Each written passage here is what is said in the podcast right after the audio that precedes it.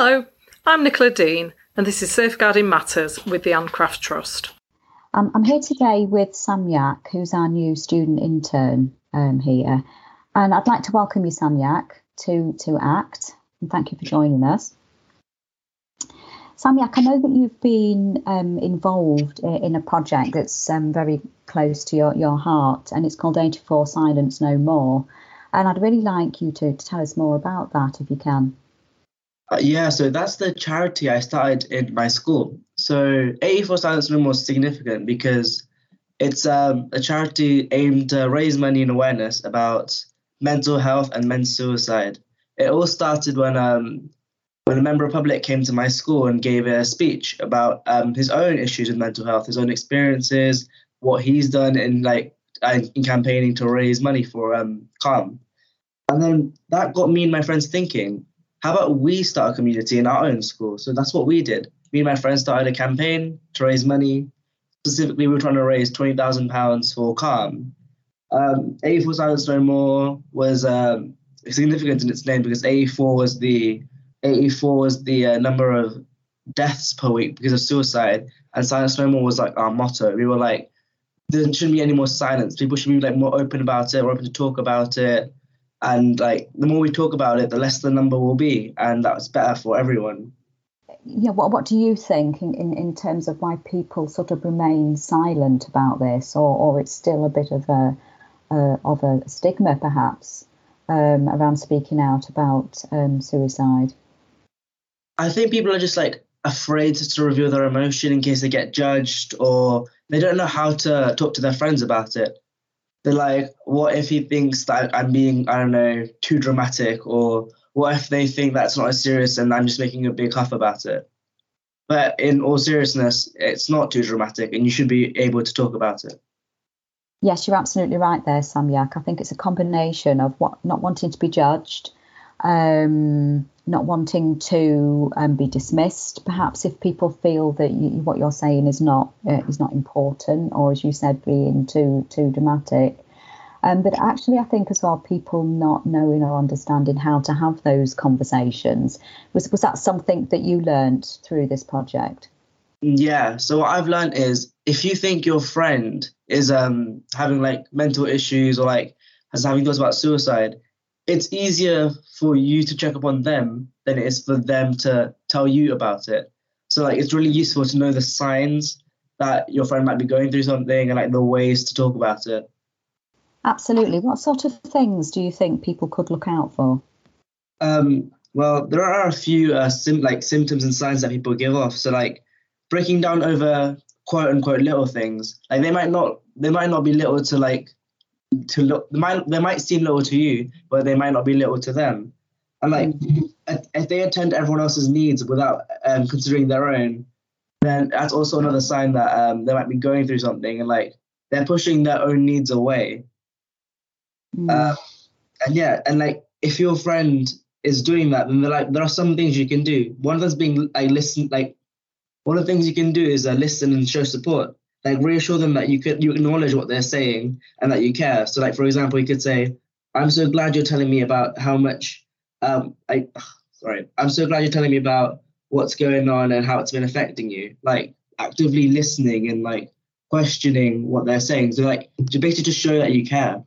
That's so important, I think, to listen. And I think what you said there was absolutely accurate. It's about that active listening and just that showing that we care, because sometimes we can so often pass a remark or say something which is really unhelpful, and for that person to feel that actually they haven't been listened to. So it's really tuning in to what that person is trying to tell you, I think. That's so important.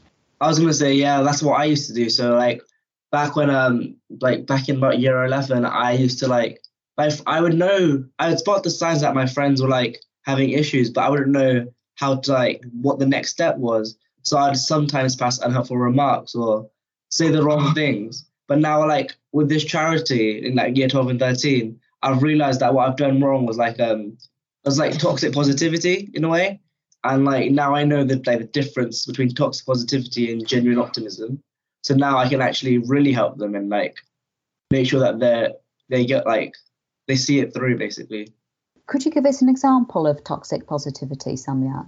Yeah, so toxic positivity, for example, it's just being positive in a toxic way. So off the top of my head, don't worry about it, everything's going to be all right. He's going through the same thing, but it's much worse, and he got through all right. So like that's like toxic positivity, because you're not really helping them. You're just going to say, you're brushing it off and saying it's going to be all right. But instead, you want to focus on them and not compare them to other people. So instead of saying it's going to be all right, he's been through us, forget like the other person and just focus on your friend. So just say, I have no idea what you're going through right now, but I must imagine like it's really hurting you inside, and like it must be really like daunting. I'm here if you need, and if you want, let's hang out later. Let's go do, I don't know, some cycling or some swimming. Like really focusing on them and include them in your plans. Yes, absolutely. So you've perhaps there highlighted some really important issues that the way we feel, it's all unique to us, isn't it? And making comparisons isn't helpful. And I think sometimes we can say quite glib things like chin up and things will be brighter in the morning and those sorts of things. And that's really not helpful in these situations when it's almost like seizing the opportunity when the person's actually sort of reaching out to you, or you're actually asking, are you okay? Using that as an opportunity to try and find that area where you could offer some help. So you gave some examples of some physical activity type things there. It could be many different things depending on the individual, but yes, putting that time aside for that person, including them, or actually, you know, helping that person to signpost them on to other areas where they could get more support. Yes, yeah, so like professional help.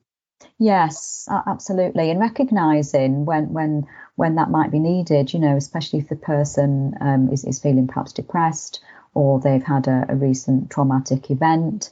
There are other ways that we can think about supporting people and connecting them with people who may be able to offer more specialist help.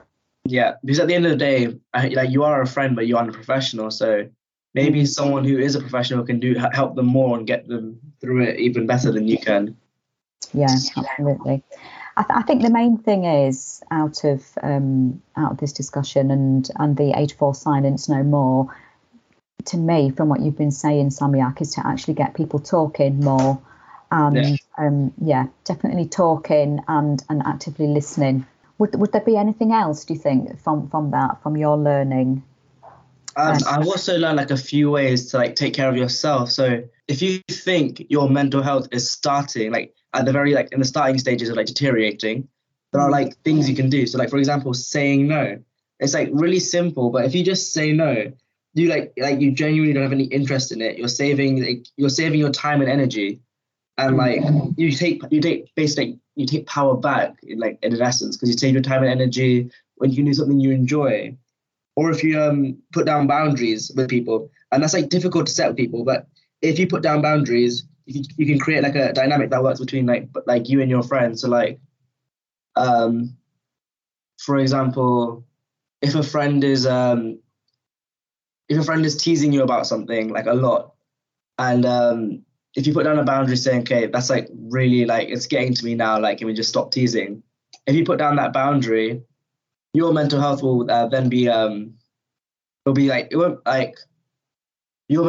then stop being tortured in essence by your friends teasing you, like they're unintentionally harming you. Yes, I agree there. I think there is, you know, if you're not comfortable with the way people are talking to you or treating you, or whether you feel you're having to compromise your own values or beliefs to be part of something, then I think we need to encourage people to speak out about that. And I know that sometimes that takes a brave person to do that, but it is about having that element of control, as you just said. I just want to briefly touch on the fact that, you know, I certainly know of occasions where people have taken their lives, and friends and family have been totally stunned and shocked by this, because to all intents and purposes, there didn't look to be any signals that people could could have sort of seen, you know, in hindsight. And I think sometimes that's difficult for people to think about that and think, oh, well, I wish I'd said this. I wish I'd saw them yesterday, and such like. And I don't know what your thoughts are on that, Samyak, but I think I'm thinking that, you know, as long as we are putting the subject out there, as long as we are encouraging people to speak out about their emotions, which is something that you said at the very beginning, then at least we stand a better chance of trying to encourage somebody to come forward who is sort of projecting as being very happy, but inwardly is feeling completely different. Yeah, I totally agree with that. Like, the more we raise awareness about it, the more people will be like talking about their inner feelings and their inner thoughts, and the more we can prevent like deaths like this. But also, what I would do is I'd just check up on my mates, like nothing in particular. I'd like, I don't know, maybe like weekly or like bi-weekly. So like, is everything all right? Is everything good? Like, nothing's wrong right now. You're happy in that, right? And then yeah, just like regular checkups like that. The little things. But it could mean a lot to them if they are going through something. Yes, absolutely. The little things, they can turn out to be really significant to people, can't they? Even if it's just a couple of minutes, yeah. It's just taking that time to do that. Thank you, Samyak. It's been really interesting to hear about how the project, and I think you're continuing to work on this, aren't you?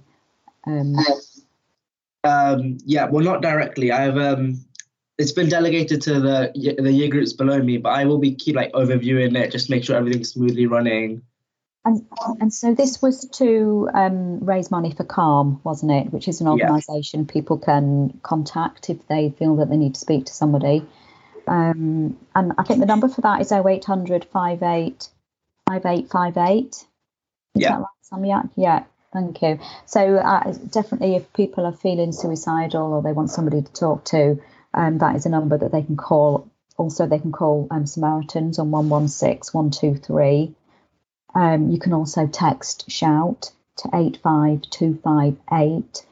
And also, there are some really useful and practical guidance documents to supporting somebody who's feeling suicidal, but also thinking about supporting yourself as well on the MIND website, which is mind.org.uk. So I think the message really is to talk more. Okay, so thank you, Samyak. Thank you for having me. Thank you. Thank you for listening. If you want to know more about our work, check out our website, anncrafttrust.org, and follow us on Twitter and Facebook at Ann Craft Trust.